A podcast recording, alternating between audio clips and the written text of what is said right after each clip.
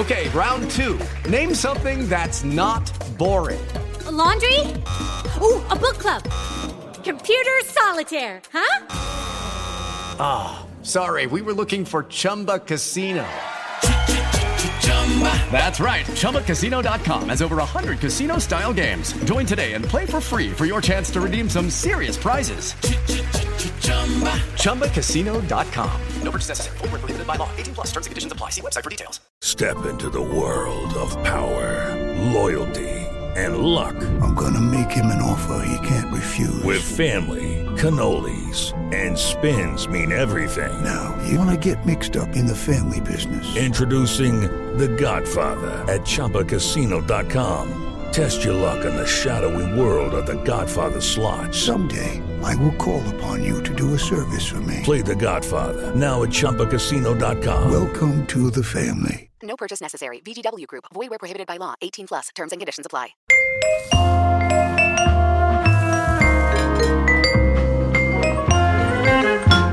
Seja muito bem-vindo, amante da boa gastronomia e do empreendedorismo. Estamos começando mais um episódio do nosso podcast Match Gastronômico. Eu sou a Manu Carvalho.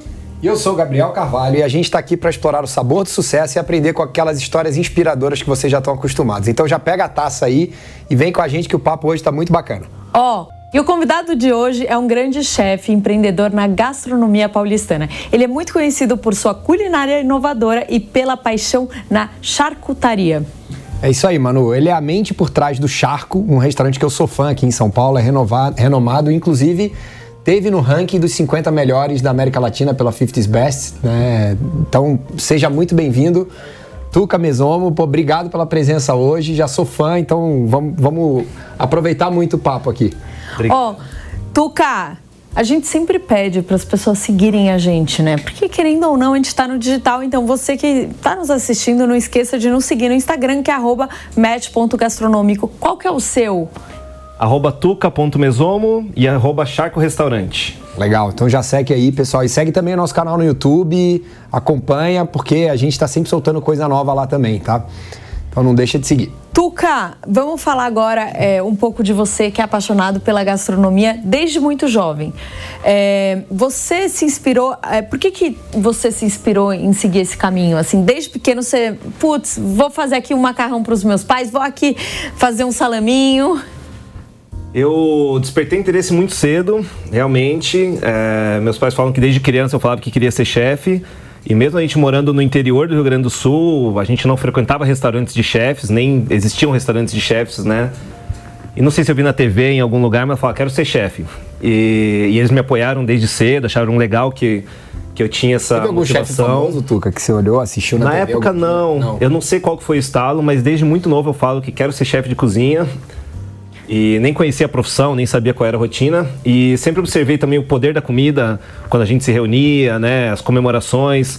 A comida sempre foi muito importante a mim, sempre gostei muito de comer. E o nosso melhor rolê era ir para o interior, visitar minha avó, e ela fazia assim uns banquetes pra gente impecáveis, cozinhava a nível profissional.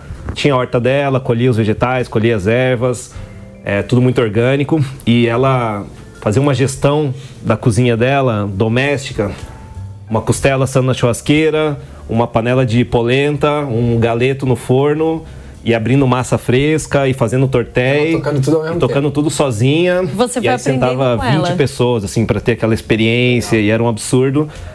E eu sempre, e aí sempre tive essa paixão, admirava muito, assim.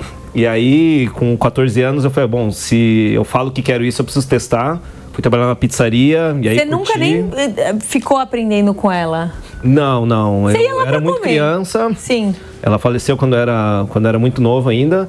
Minha mãe Entendi. cozinha muito bem também. Minha mãe começou a me ensinar Você- mais a comida do dia a dia. Entendi.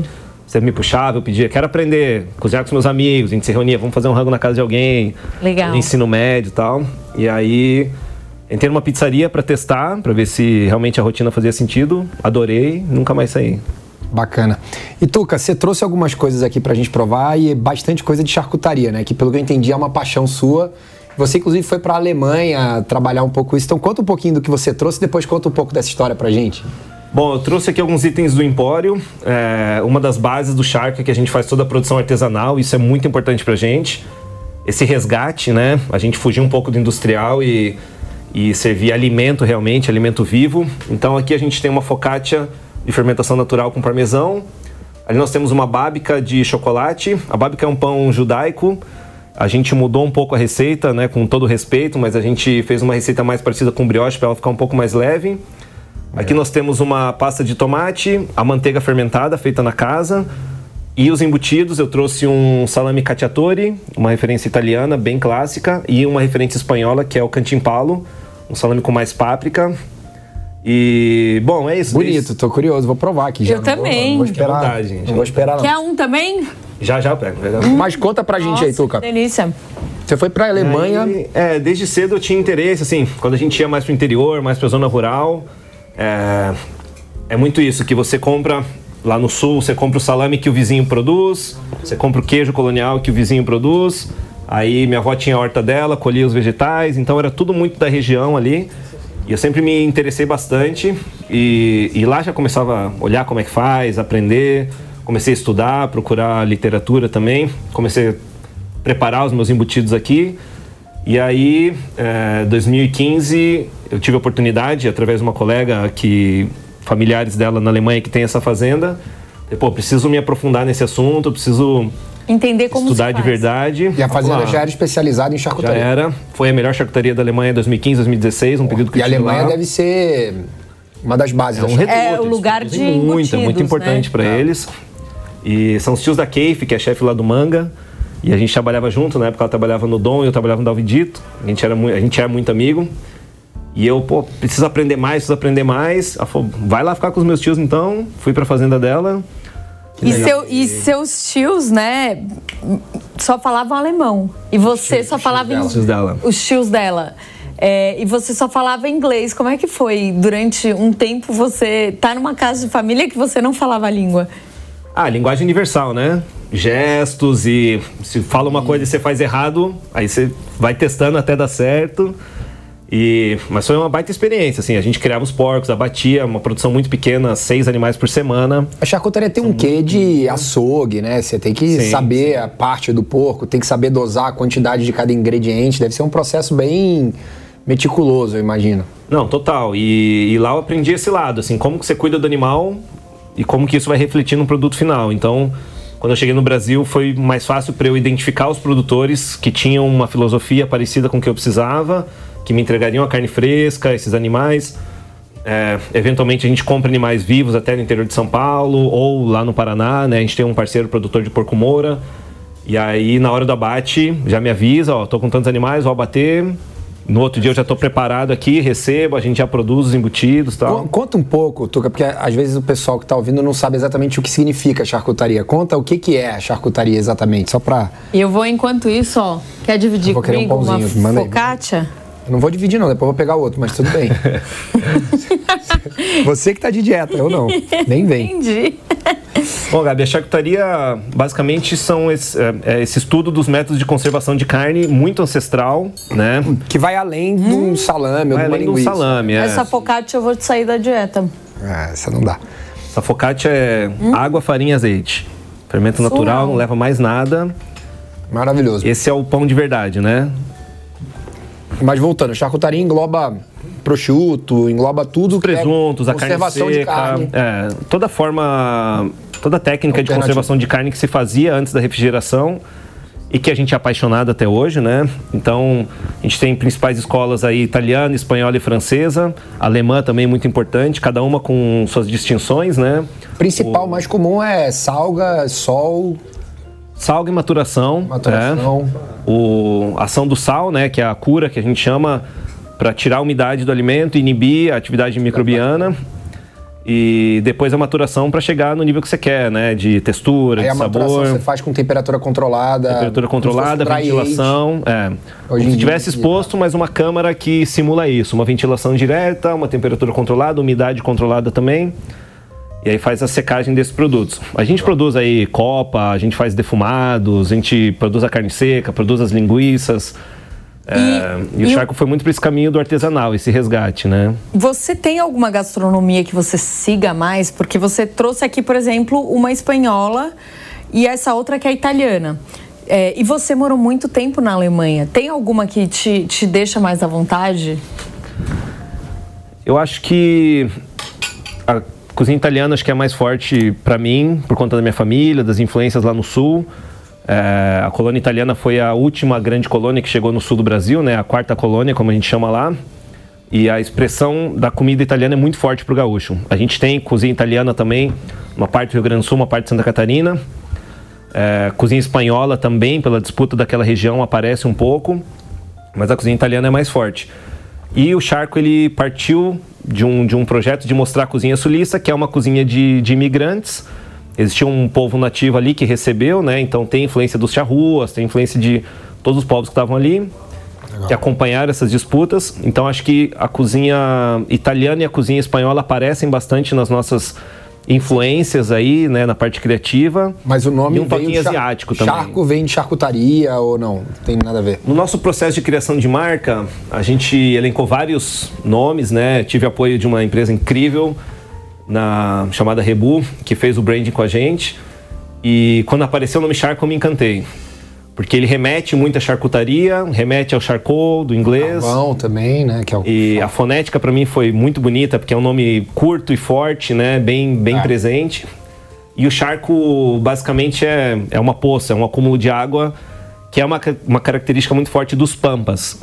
Então os pampas, que é esse bioma que pega boa parte do sul do Brasil, Argentina, Uruguai, onde esses povos estavam, né?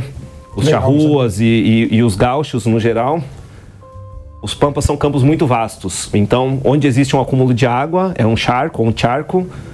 E ali os animais que estão ali, gado de pasto, tudo, eles se juntam ali para tomar daquela água. Então, é, é o oásis dos Pampas. É um oásis no Pampa. É. Queria falar um pouco sobre a criação da marca, porque a gente vê né, muitas marcas sendo feitas sem ter uma empresa de branding por trás.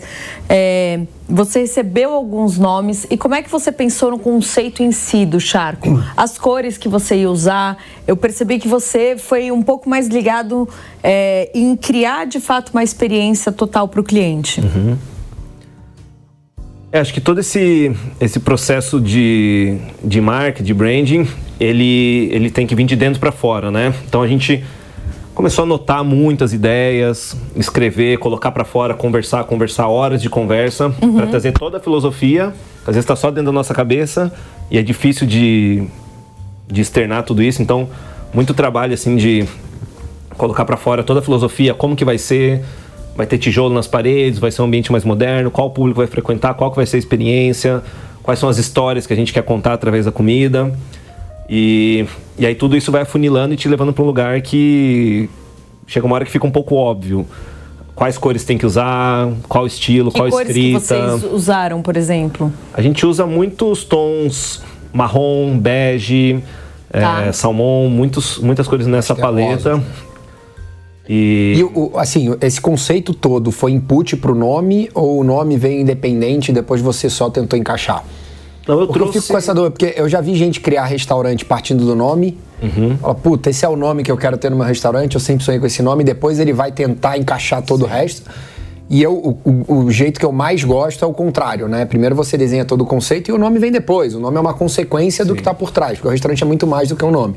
Como é que foi a sua, o seu, a sua jornada nesse processo? É, o nosso nome veio depois, porque o processo do Charco ele começou uns 5 ou 6 anos, se não mais, antes de realmente a gente sentar para fazer o projeto. E quando foi vinha... isso? Quando que o Charco nasceu, Tuca? Chaco nasceu em 2018, a gente Legal. fez soft opening em dezembro de 2018. Foi sua primeira jornada como empreendedor. Sim. Então você nem você imaginava que você poderia abrir um restaurante, mas ainda não estava preparado, mas o dia que você tivesse, você queria já ter tudo pronto. É, tive muito estímulo do meu pai desde criança sobre empreendedorismo, sobre uhum. gestão. É, eu queria ler Harry Potter, era um Harry Potter depois um um livro de gestão de pessoas, aí depois um Senhor dos Anéis, depois um livro de contabilidade. Então, ele me fazia ter esse balanço que ele falava. Um pouco de droga, um pouco de salada. É isso, é. É necessário. E, então, desde muito cedo ele me estimulou muito nisso. E quando eu entrei na profissão, ele me puxava assim. Cara, você vai fazer uma carreira brilhante, vai ter uma hora que você vai montar o seu. Vai ter o seu. Sempre, isso sempre teve muito dentro de mim. Pô, assim. legal seu pai ter te preparado, tipo, em relação a isso, né? Porque a Assim. gente vê grande maioria das crianças e empreendedores mesmo chegam. E aí, como é que vai ser? Não sabe nem por onde começa. Exato. Então lá em 2013, você ainda trabalhando em outras casas e vivendo na gastronomia, já sonhava e já começava a desenhar na sua cabeça o conceito do que seria o charco. É, eu tive um, eu tive um estalo numa conversa com o Alex quando eu saí do Dalvidito. Eu trabalhei três anos com ele. E antes eu tinha trabalhado em Portugal Qual com o período, Paula. Tuca, só para dar um norte pra galera. Trabalhei 2011 a 2014. Tá bom. Tá. E foi meu primeiro trabalho em São Paulo. Antes eu tinha estagiado no Fazano. Aí quando eu vim morar em São Paulo, já comecei estagiando no Dom e fui contratado no Dalvidito. E eu tinha trabalhado em Portugal com o Rui Paula, tinha trabalhado em cozinha moderna, em cozinha espanhola, em cozinha italiana O Rui também. Paulo já é um dos maiores nomes, né, da cozinha Ele é um dos portuguesa. grandes nomes da cozinha portuguesa, tá com duas estrelas Michelin, um chefe bem reconhecido. Mas eu não sabia qual era o meu caminho. Eu curtia muito o restaurante de rua, já tinha testado hotel, evento, não, não me identifiquei. Gosto de restaurante de rua, pequeno tal. E cozinha criativa já estava meio óbvio para mim, que era o caminho que eu queria seguir. Mas eu não tinha definido o que, que eu ia fazer. E aí quando eu saí do Davidito, o Alex sentou para conversar comigo, a gente tomou um café. E ele falou, cara, o mais óbvio para você é trabalhar com o que é verdadeiro para você. Traz as tuas influências do sul, pensa um pouco nisso, porque você vai falar com propriedade sobre isso. Ah, faz Esse é o melhor caminho. Ele falou, a cozinha sulista ainda está um pouco, um pouco de lado. O Brasil não reconhece a cozinha sulista como uma, uma das grandes cozinhas É, o brasileiras. pessoal fala de cozinha o mundo do sul, não vê. é fogo de chão. É, e É pronto, churrasco, se resume a isso. é. churrascaria E ou vai muito galeteria, né? Sim. E é muito, muito mais amplo do que isso. Então, na minha saída ali, essa conversa com ele foi bem importante para eu identificar, cara, realmente é sobre isso que eu quero falar. É, como, mergulhei numa pesquisa, fui entender toda a formação culinária do sul do Brasil, o que, que aconteceu, todas as épocas, quais foram as imigrações, as guerras, tudo que rolou para começar a escrever um conceito. Mas aí, depois disso, ainda foi pro Nino, não foi? Depois ainda fui pro Nino, Então, assim, você tinha um sonho, mas você segurou aquele Mas estava muito distante, Sim. é. Tava muito distante. Desde o começo eu já sabia que eu queria ter um restaurante, só não sabia quando ia acontecer. Perfeito. Tá tranquilo, pode ser aos 40, pode ser aos 50, pode ser aos 60. Quando eu sentir preparado e, e a oportunidade surgir, eu, surgir, eu vou abraçar ela. E depois eu saí, fui trabalhar no Tivoli ainda, no restaurante do Sérgio Arola, antigamente, né? Antes do Sim, tinha o Arola 23. Fiquei um ano lá, e aí, no final do ano, o Rodolfo me ligou. Tô abrindo o Nino, quero que você venha chefiar. E aí foi, ó, tem, uma, tem um rolê na, na Alemanha, aí peguei 2015, fui pra Alemanha. E quando voltei, já comecei no outro dia lá no, No Nino. Nino. O Nino já tinha aberto, você voltou já estava funcionando. Tava no primeiro mês de funcionamento, é. E aí você caiu pra dentro já como chefe da cozinha do Nino, Sim. dando apoio para toda a operação, cuidando de tudo. Sim. Que foi um baita sucesso, né? Acho que o Foi um Nino até hoje é um dos sucesso. italianos de maior sucesso da cidade, tranquilamente. Sim, acompanhei os três primeiros anos do grupo ali. Pancadaria, muita Pancadaria. gente. comida- Crescimento, crescimento. Acostuma a cooperação, cresce. Que- acostuma, que, que cresce. você vê, que você viu, por exemplo, do Nino, do Dalva, que você trouxe pro Charco? Bom, perto do Alex eu acompanhei muito ah, essa cozinha criativa, essa cozinha técnica, né? O Dom sempre lançando pratos, sempre descobrindo ingredientes, sempre convidando chefes, sempre inovando. Isso foi muito importante para mim, até para desenvolver um processo criativo, Total. observando outro é, outra pessoa que cria, e aí cada um tem o seu, né? Mas com ele eu aprendi muito sobre isso. E com o Rodolfo, ele me permitiu entrar muito na parte da gestão. Legal. Então, é, desde o começo, querendo ter meu restaurante, isso guiou muitas minhas decisões também. Então, quando eu fui fazer um curso de gastronomia, eu escolhi um curso que tivesse também olhar mais voltado um olhar gestão. para a gestão. Estudei em Santa Catarina. É um curso que metade é prático e metade é teórico, focado para gestão de restaurante. Legal. Né? São dois anos focados só em empreendedorismo, gestão, contabilidade, direito. é, totalmente sala de aula para você ser dono de restaurante. Eles te preparam para isso. E, e aí no Nino eu tinha esse interesse, ele, o Rodolfo me permitiu. Então, cara, mergulha na gestão junto, olhar a gestão de pessoas, olhar RH, olhar folha de pagamento, olhar CMV, tudo isso eu consegui aprender e desenvolver muito dentro do Nino também. Desenvolver logística de cozinha de produção. E assim, eu imagino também que uma escola de criação muito forte, né? Porque o Rodolfo não só é muito famoso pela criação, mas ele, abriu muitas frentes, né? Então, pô, saiu de Nino para Damarino, para Pepino, para Forno da Pino, para enfim, diversas marcas ali conectadas, de certa Total. forma, ao, ao próprio Nino, que Nineto, exigia muita né? criação. É, Nineto agora, mais recente, mas aí acho que você já tinha saído. Já né? tinha saído, aham. Mas assim, muita criação, né, Tuca? Deve ter sido uma boa escola também de como, pô, transformar conceitos em algo prático e colocar para funcionar, né? Imagino que você deve ter participado de algumas dessas. Sim, sim, não, isso, isso foi muito bom. A gente era muito próximo na época, trabalhava junto, assim, todos os dias, lado a lado. E acompanhar esses processos eram realmente bem importantes, assim. Ele até me trazia, cara, criar cardápio, criar conceito, o que, que você acha, vamos discutir. Quando eu acertava, ele me falava, quando eu errava, ele falava. Então, é bom ter um, um laboratório, assim, um lugar que você pode expressar ideia e alguém que, que já está um passo à frente te falar, cara, essa ideia é ótima, essa ideia aqui é terrível, por causa disso, disso, disso. Então, Total. realmente, foi um- uma baita escola. Legal, bacana. Tuca, e falando sobre a importância das parcerias e relacionamentos é, dos fornecedores mesmo nesse setor, como é que você gerencia tudo isso? É tudo. é, aqui, por exemplo, você faz, mas tem alguns fornecedores, não? Sim. A gente tem. A nossa relação é bem sensível com fornecedores, porque a gente não trabalha com grandes marcas. Né? A gente trabalha principalmente com pequenos produtores, Por isso, para tudo. Por isso que é legal falar, né, para os donos de restaurante, porque a relação entre fornecedor e cliente final, que é o restaurante, é super importante, né? E trabalhar com um pequeno produtor é um pouco mais sensível, porque não é sempre que você vai ter todo. É mais instável, é, é menos mais instável, tem você não jeito. vai ter aquele volume que você Total. precisa. Então você precisa ter aí alguns pequenos produtores e fortalecer a relação com eles, fortalecer a parceria, estar junto, estar perto. E sempre. criatividade também, né, Tuca? Quando puta, alguma coisa falta, você tem que Mudar. Tem que bolar rebolar um outra a coisa. cozinha e pensar isso é legal da cozinha criativa.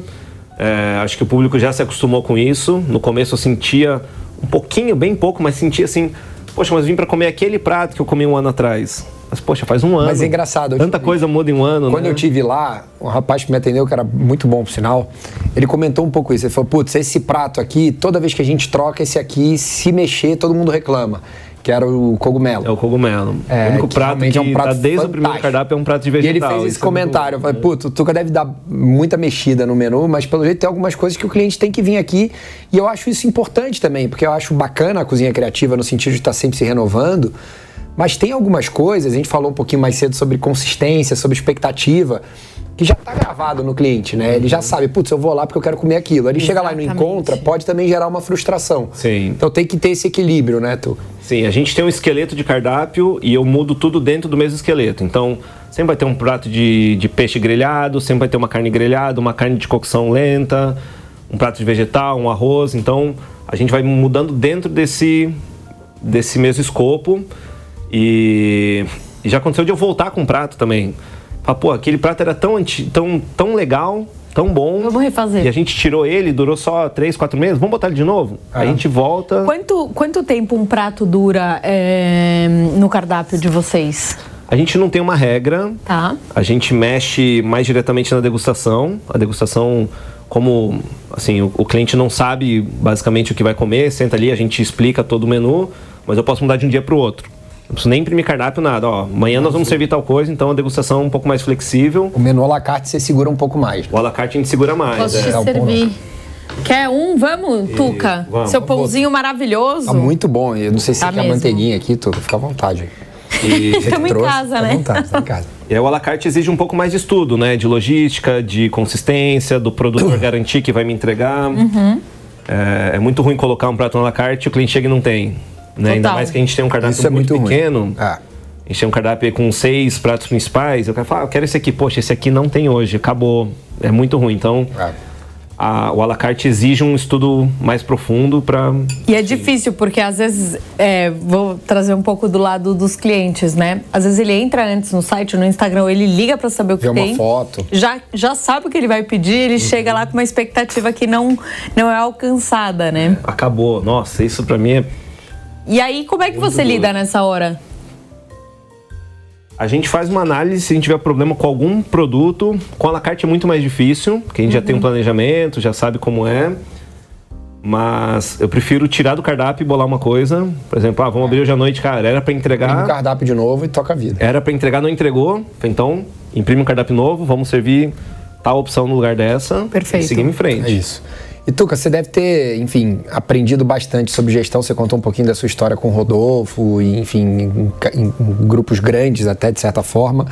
É, deve ter vindo bastante prática bacana de gestão, né? O que, que você trouxe mais de gestão que você usa hoje no dia a dia do Charco para garantir também a rentabilidade, a eficiência, enfim, que o negócio seja é, não só um- uma culinária maravilhosa que é, mas também seja um, um bom business, né?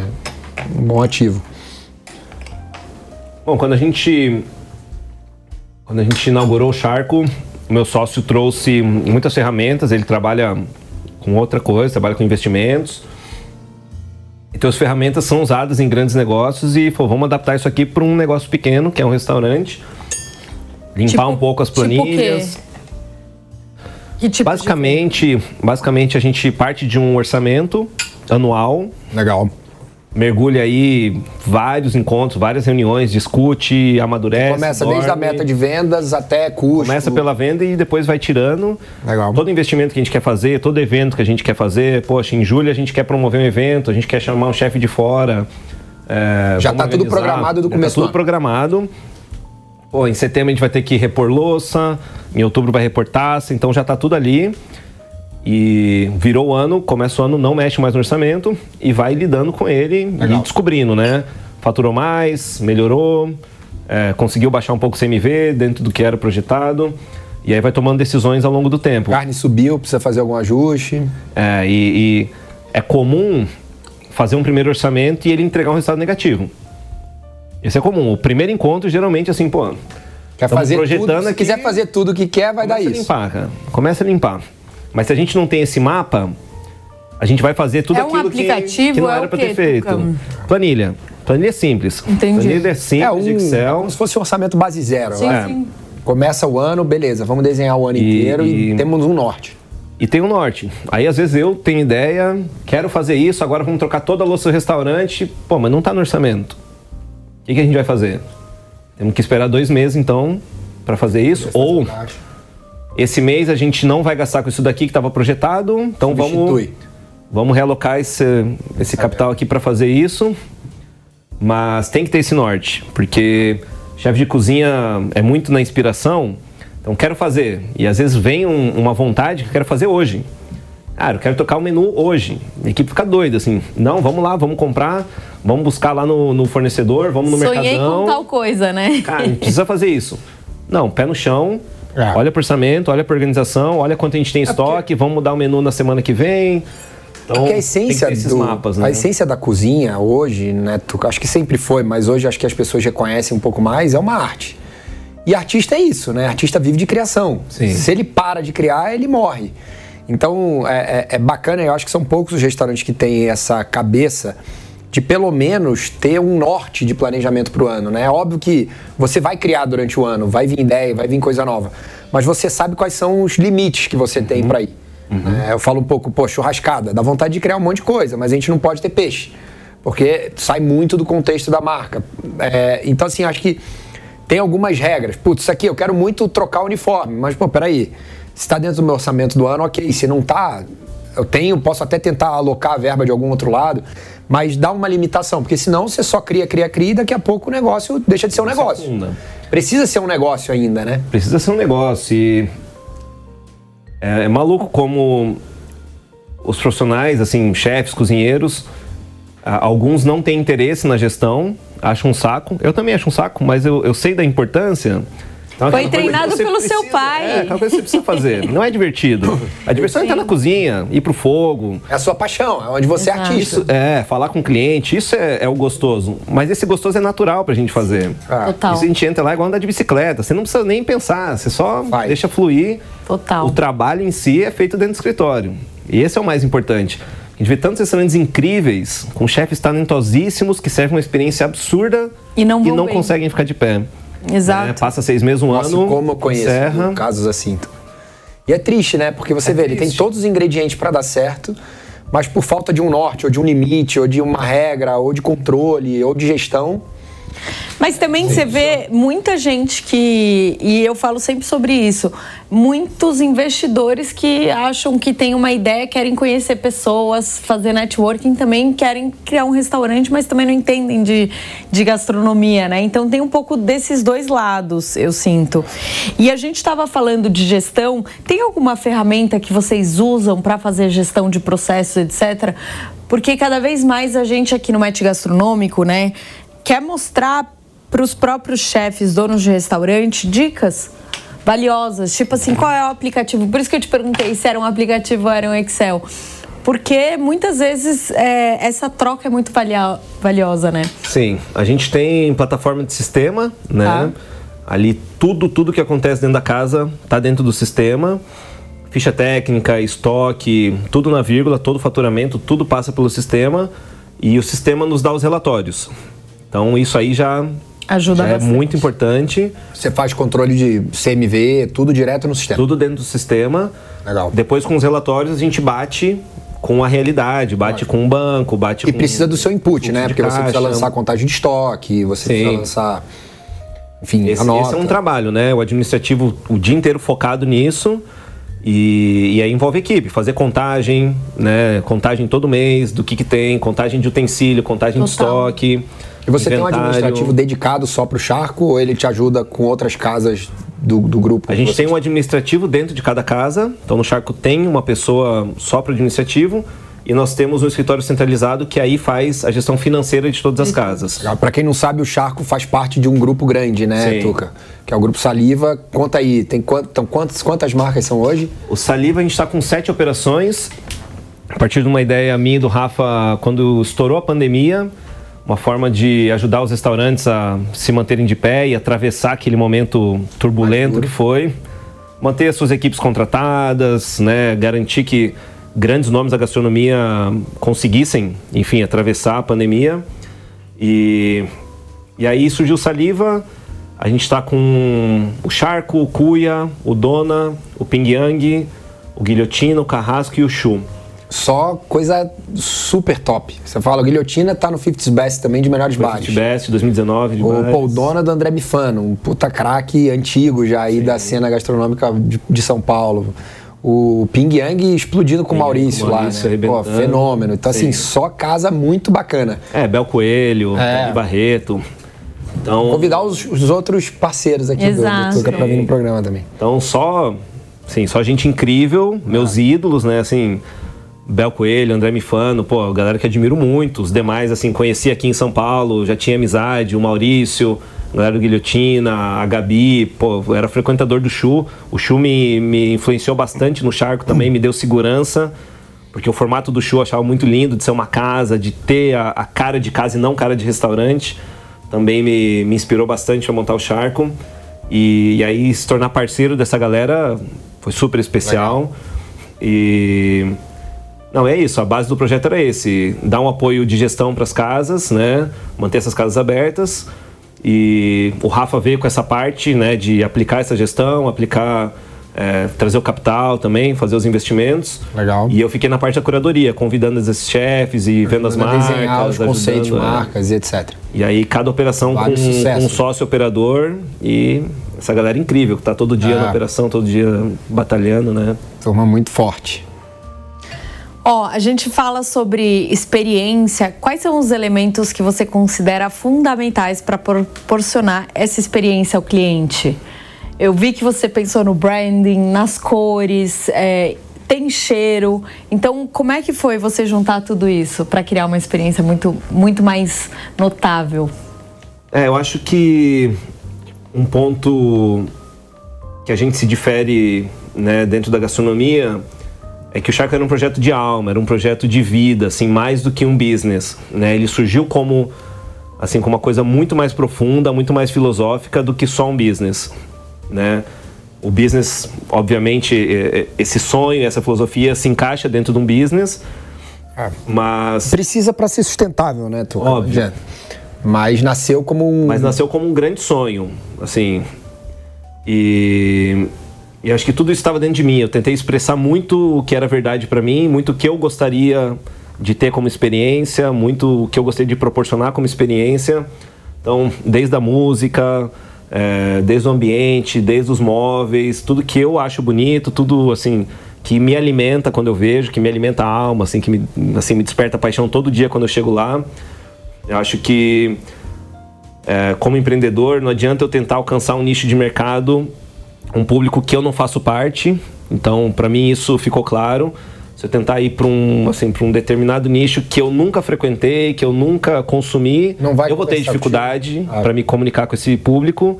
E talvez o que eu faça não tenha verdade o suficiente para convencer esse público de que o meu negócio Perfeito. é bom, de que a experiência é boa. Então tem que ser verdadeiro para mim, tem que ser natural para mim. E quem gostar vai gostar, vai se identificar e vai querer voltar. É, mas acho que o ponto mais importante, por experiência, a gente fala muito dentro do restaurante, é humanizar a experiência é, trazer o cliente para dentro da casa, receber ele, fazer ele se sentir acolhido, mas fazer ele prestar atenção nas pessoas, prestar atenção em quem está servindo, fazer ele olhar no olho do atendente, fazer ele olhar para a cozinha, né? Então, é, tudo que a gente desenhou, todos os treinamentos é, falam muito sobre isso e a gente vai muito no detalhe. Então, o nosso carnápio ele não descreve prato nenhum, ele só dá é, os, os ingredientes principais. Então, tem um prato que fala porco preto, milho tostado. O cliente não entende o que é. Ele tem que, que ter que a vem? conversa com o time, né? Ele é obrigado. Ele força essa interação. chama o garçom e fala, cara, Bacana. agora pode me explicar. O que, que vem em cada prato? É. O que, que é essa costela? O que, que é esse peixe? O que, que é esse molho? Ah, eu, eu, fiz isso propositalmente para obrigar esse, essa relação entre o atendente e, e, o cliente. E muita gente pensa nisso como um risco, né? Porque fala, putz, o meu eu atendente tem que estar tá muito bem né? treinado. Exato. Mas é, é, um risco, porém é uma, uma via de duas mãos, porque o fato do cliente ser forçado a puxar isso do atendente força também o atendente a estar sempre preparado para responder. Sim, sim. Então cria um ciclo virtuoso aí que acaba, puta, fazendo com que o serviço seja diferenciado. Sim. Está sendo e usado, né? Nesse, nesse setor, eu já li pesquisas feitas também com profissionais da área. O fator número um de satisfação entre os profissionais é o desafio intelectual. Mais do que qualquer outro. Mais do que financeiro, mas qualquer coisa é o desafio intelectual. Então o atendente quando chega, ele tem tanto para estudar, tanto para se desenvolver, no cardápio, na comida, nos vinhos, nos drinks, na preparação, como que é feito o salame, como que é feito o pão, porque o cliente vai perguntar, ah, achei isso aqui incrível, como é que vocês fazem? Ele não pode Ué, falar só um minutinho, que eu vou, Já vou, vou chamar o Tuca. É, então, eles têm, assim, eles têm uma gana de saber, de perguntar, vai na cozinha, a gente faz muito treinamento, é muito constante. Então, isso também, a gente acaba atraindo e contratando pessoas que têm esse perfil, né? Que têm esse interesse, que Total. estudam, que levam. Às vezes, cara, os atendentes é, saem dizendo outro dia volta. Cara, eu vi um vídeo no YouTube do cara fazendo uma técnica de tal jeito. Pô, que legal, me manda o link para eu ver também. Então, isso desperta no atendente ah, um senso de, de, de, de, maestria, né? De que ele está se desenvolvendo. Tá de, se tá desenvolvendo. de pertencimento, é. né? Porque eu, eu, vejo muito restaurante que não tem pertencimento. Ele está simplesmente cumprindo o trabalho dele.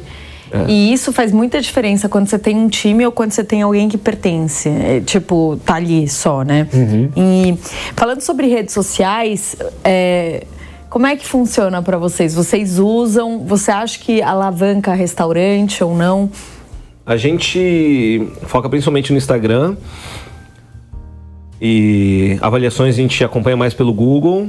A gente tem a, eu tenho uma assessoria, né, Dani Block, maravilhosa, que nos atende, que faz o Instagram também.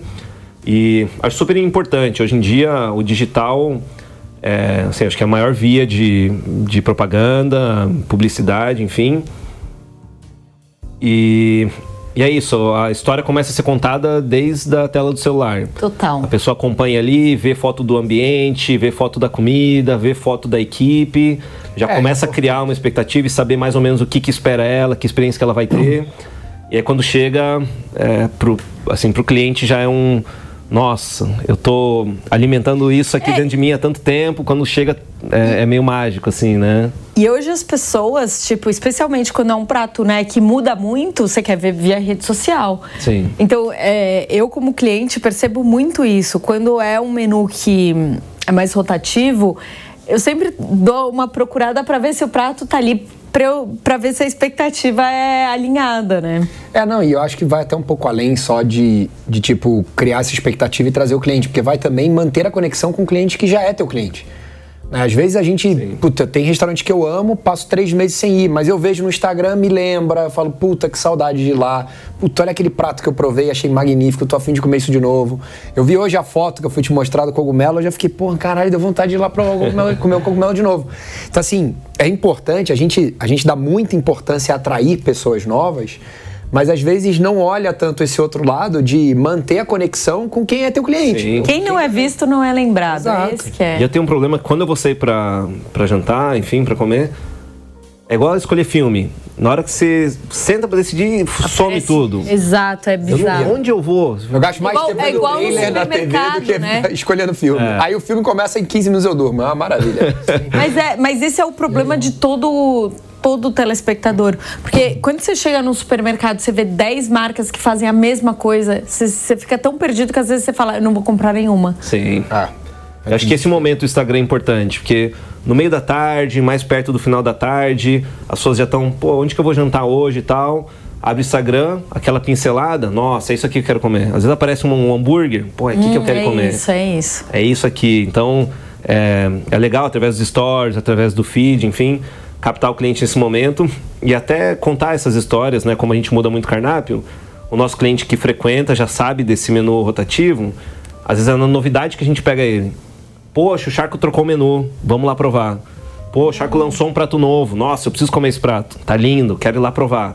Então isso também faz uma manutenção do cliente através da novidade, de né? Uhum. Bacana. E Tuca, quais são as principais habilidades e, e- e competências que você acha que o empreendedor da gastronomia precisa ter? Olhando um pouquinho todo esse universo que a gente falou aqui. Acho que paixão, trabalhar duro, né? É, aceitar isso. Sem dúvida. Porque a gente trabalha quando todo mundo descansa, né? É, Exato. e, e acho que bagagem também é muito importante. Quem quer empreender tem que trabalhar no setor um tempo, tem que se acostumar com o setor, tem que ter certeza, né? Antes de entrar nessa. Tem muita gente que acaba entrando por paixão. Poxa, eu amo cozinhar em casa, vou abrir um restaurante. Não, é o oposto disso. É o mais comum, Você né? vai detestar cozinhar se você fizer isso. o restaurante é outra coisa, é uma empresa, né? E acho que, acho que é isso, é bagagem, é experienciar, testar, trabalhar, se aproximar de quem é da área. Mas acho que habilidade é gestão, é mergulhar na gestão. É difícil, eu converso com, com muita gente que está começando, que me pede, cara, como que é o dia a dia, como é que você controla, como é que você cuida? Mergulha nisso, cara. Mergulha nisso. Teu restaurante, o meu restaurante só funciona à noite. Então, assim, eu tenho das 8 da manhã até as 4 da tarde para fazer isso, cara. Pra olhar isso. Então, não precisa de, de 8 horas e tal. Mas olha, entra todo dia, olha o fluxo de caixa, olha o que está sendo pago hoje, olha quanto faturou, olha como está o caixa, né? Olha o orçamento, faz um Não é planejamento. só ir pro próximo cozinha mês. fazer o prato Não que é. você gosta. Essa é a parte gostosa. Ir atrás de ingrediente, criar e cozinhar é a parte divertida. Então, Une as duas. Une as duas. Gestão. Dedicar aí pelo menos uma, duas horas por dia para estar dentro do escritório, olhando os números, acompanhando. Se não fizer isso, vai acumular essa uma, duas horas por dia para um momento que não tem mais como solucionar, né? Ó, dica do Tuca. E agora chegamos ao momento que a gente mais gosta. E eu vou começar aqui, ó, Tuca. Vou Docinho, experimentar esse docinho maravilhoso. Tô tão apaixonado por Que- essa manteiga. Tuca. Eu já comi uns cinco Essa pedaços. manteiguinha é boa, né? Puta, é magnífica. Ela é fermentada, tem uma acidez. Nossa. É, exatamente. Pede um pouquinho mais, né? Nossa, vontade de ficar comendo. Nossa, esse pão também. Surreal. E aí chegamos agora ao nosso bate-pronto. Tuca, pedir delivery ou sair pra comer? Sair para comer. Eu Sempre. peço mais delivery, é mais comum, né? Por causa do, do nosso tempo disponível, mas prefiro sair comer. Experiência, Experiência. Aprender com os outros. aprender, Referência. é outra coisa. O que, que você não come de jeito nenhum, Tuca? Comida maltratada. Comida maltratada. Tem uma diferença de comida boa, comida ruim. Tem a comida maltratada, Boa negligenciada, né? eu não Nunca penso em imagi- nada que eu não comeria, é. mas de fato é uma comida, puta. Eu fujo muito do industrial, então tendo mergulhado nessa coisa do, do artesanal, fujo muito de grandes marcas, enfim, principalmente de embutidos, né? Pelo Tudo que método eu de faço. preparo, pelos, Ai, que horror. eu fujo, fujo muito, mas confesso que de vez em quando acontece, normal, de madrugada, você vai comer um lanche, né? É, refrigerante não consumo já faz uns 15 anos, Você jura? faz uns 15 anos. Preciso aprender. Mas comida negligenciada. Meu, eu tive, tinha um professor incrível na faculdade de cozinha brasileira, um senhor de idade, Asdrubal. Ele falava: não existe comida medíocre, existe cozinheiro medíocre. E isso pra mim marcou, assim, realmente. Faz todo a sentido. comida não tem culpa. É Um isso. macarrão com feijão pode ser magnífico, como o. Dieto tinha. Sim. Ou pode ser uma comida largada, mal feita. E... É bife, um bife seco, feito de qualquer jeito, sem vontade, é É melhor não, não comer. Melhor fazer um jejum e É, seguir o dia. Doce ou salgado? Salgado, salgado. Sempre. Sempre, sempre. Agora só vale nome de restaurante. Qual a melhor pizza, na sua opinião? Sou apaixonado pela pizza de quatro queijos e parma da Marguerita. Pô, a Margarita não tinha aparecido. Especificamente esse sabor. Eu Esquerdinha. Adoro, esquerdinha. Adoro a Marguerita. Frequento desde quando cheguei em São Paulo, Não conheço, 12 anos não que eu frequento a Marguerita, é maravilhosa. A Doc Lobo. Na esquina da Haddock ali. O pessoal acabou de me lembrar que o Zé Orlando votou nela também. Exato. Aí, ó, já é o segundo voto da Margarita. Aí. Ela e Carlos Pizza estão na disputa aqui pelas Margaritas. Carlos maravilhosa, gosto muito da Carlos também. Outro estilo totalmente distinto da Marguerita. E o Evita que tá voltando agora também. Ah, o Evita tá voltando? Tá voltando. Bom saber, eu Não sei adorava. se vai ser dentro da Trattori, do Tratorita ou se eles vão fazer, Fazer um separando. novo. Mas espetacular. Pizza deles também. Melhor sushi. Shinzushi. É o, é o favor- favorito do meu namorado. Shinzushi. Ah, bem- Tava lá, é favorito. Makoto-san. A Koto-san também tem sempre dois, voto é. perfeito. Não tem como errar. Eu tava tentando lembrar o nome do. do. Como é que fala o. o- a pessoa que faz o sushi o, o- na frente de todo mundo. Gente, eu nunca vou em sushi, não sei. O bar, não é bar, é sushi man. Sushi bar. É, o sushi man Davi, sei lá como é que ele chama. Quem? O Ken, que é o do Shin. aham. O quem? É do sushi, tá vendo? como eu Coitado do namorado da Manu, o futuro marido não vai nunca comer sushi porque ela não come frutos do mar. Então tá, Ah. vai Ele sofrer. sempre come. Eu não tenho esse problema nenhum. Eu, eu fui, conheci o Ken. Boa. Mas o Makoto-san também é um absurdo. Experiência familiar, o filho dele faz um beatbox no final do jantar. É, um É, negócio de outro gostoso. mundo, assim. Ah, é muito muito legal. Qual que é o melhor hambúrguer, na sua opinião, Tuca? Zedeli. Zedeli meio... Gosta de mais alto. Imagino que seja unânime aqui nas respostas. Cara, é um dos mais votados, sem dúvida, e é o, é é o meu voto também, e é o que sempre ganha. Eu falei, é o que sempre ganha no meu clube, no meu, na minha turma do pôquer. A gente sempre escolhe um hambúrguer diferente quando a gente joga pôquer e o Zedeli tá sempre em Pra primeiro. mim, tudo que o Zedeli faz é espetacular. É, Frango frito, os hambúrgueres, tudo. E eu tenho Eles a sorte e o azar de ser uma quadra da minha casa, o Zedeli de. Pinheiros. Então, Eles mandam toda bem. semana eu dou uma passadinha ali. É um azar, eu acho que é um azar mais do que uma sorte. O restaurante que tem a melhor sobremesa. Acho que o meu, pode falar o meu ou não? Pode, lógico. Não, Juliana Coladella é minha confeiteira magnífica, eu sou muito fã do trabalho dela. Mas vou falar o Evai, a Bianca também é uma baita confeiteira. Evai é muito forte nas sobremesas. O melhor boteco. Bar do Bill, Bar do Bill. Nunca fui no bar do Eu não Bill. conheço. na minha vizinhança. Nossa lista de coisa pra conhecer tá crescendo aqui, viu? feijoada, vaquejada, os Uau. bolinhos. É bem, bem incrível. Pô, tô curioso. Bem agora. legal mesmo. E por último, a sua comida favorita. Eu sou muito fã de miúdos. Miúdos. Eu Onde gosto. que é minha você resposta. come? Se for falar um específico, língua, molho de tomate e ervilha que a minha mãe Adoro faz. E você come aonde, por exemplo? Tem algum lugar específico que você vai ou Não, você a minha mãe, faz? quando eu, assim, quando eu visito minha mãe, ela vem, ela fala, o que, que você quer que eu prepare? Não, língua. Eu falo, ah, meu filho, mas eu faço um parmegiana, eu faço uma lasanha. Língua. Não, mãe, língua. Eu adoro, mas eu saio bastante assim pra comer ou no moela, pra comer alguns miúdos tal, é, sarapatel no mocotoche, espetacular, muito bem feito, muito delicado. No antigo capivara, capivara que foi um, assim, um- uma pérola que a gente teve aqui em São Paulo, né?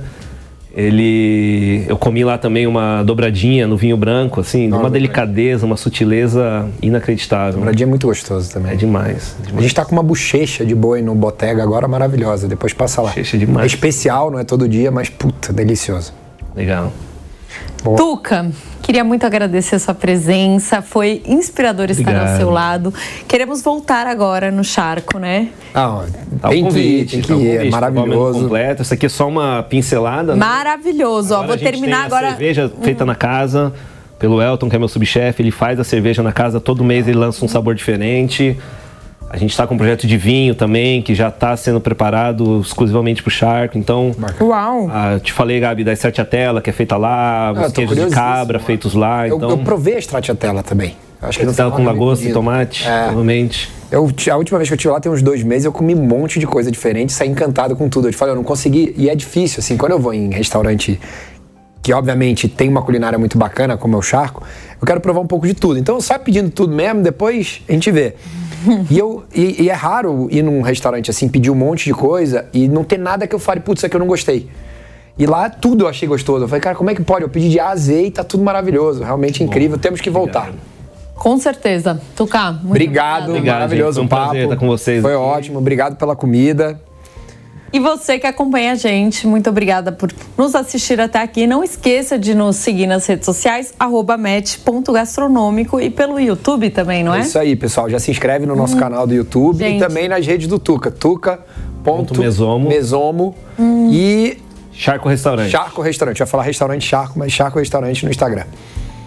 O programa fica aqui, mas a gente vai continuar nessa mesa. a gente Tá segue muito comendo.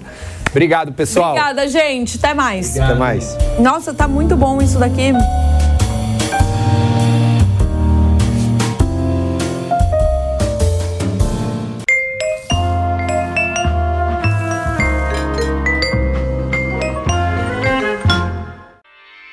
Realização Jovem Pan News. Hey guys, it is Ryan. I'm not sure if you know this about me, but I'm a bit of a fun fanatic when I can. I like to work, but I like fun too. It's a thing. And now the truth is out there. I can tell you about my favorite place to have fun Chumba Casino. They have hundreds of social casino style games to choose from, with new games released each week. You can play for free anytime, anywhere. And each day brings a new chance to collect daily bonuses. So join me in the fun. Sign up now at chumbacasino.com. No purchase necessary. Group. Void were prohibited by law. See terms and conditions. 18 plus. Hello, it is Ryan, and I was on a flight the other day playing one of my favorite social spin slot games on chumbacasino.com. I looked over the person sitting next to me, and you know what they were doing? They were also playing Chumba Casino. Coincidence? I think not. Everybody's loving having fun with it. Chumba Casino is home to hundreds of casino style games that you can play for free anytime, anywhere even at 30,000 feet. So sign up now at ChumbaCasino.com to claim your free welcome bonus. That's ChumbaCasino.com and live the Chumba life. No purchase necessary. Group. Void were prohibited by law. See terms and conditions. 18 plus.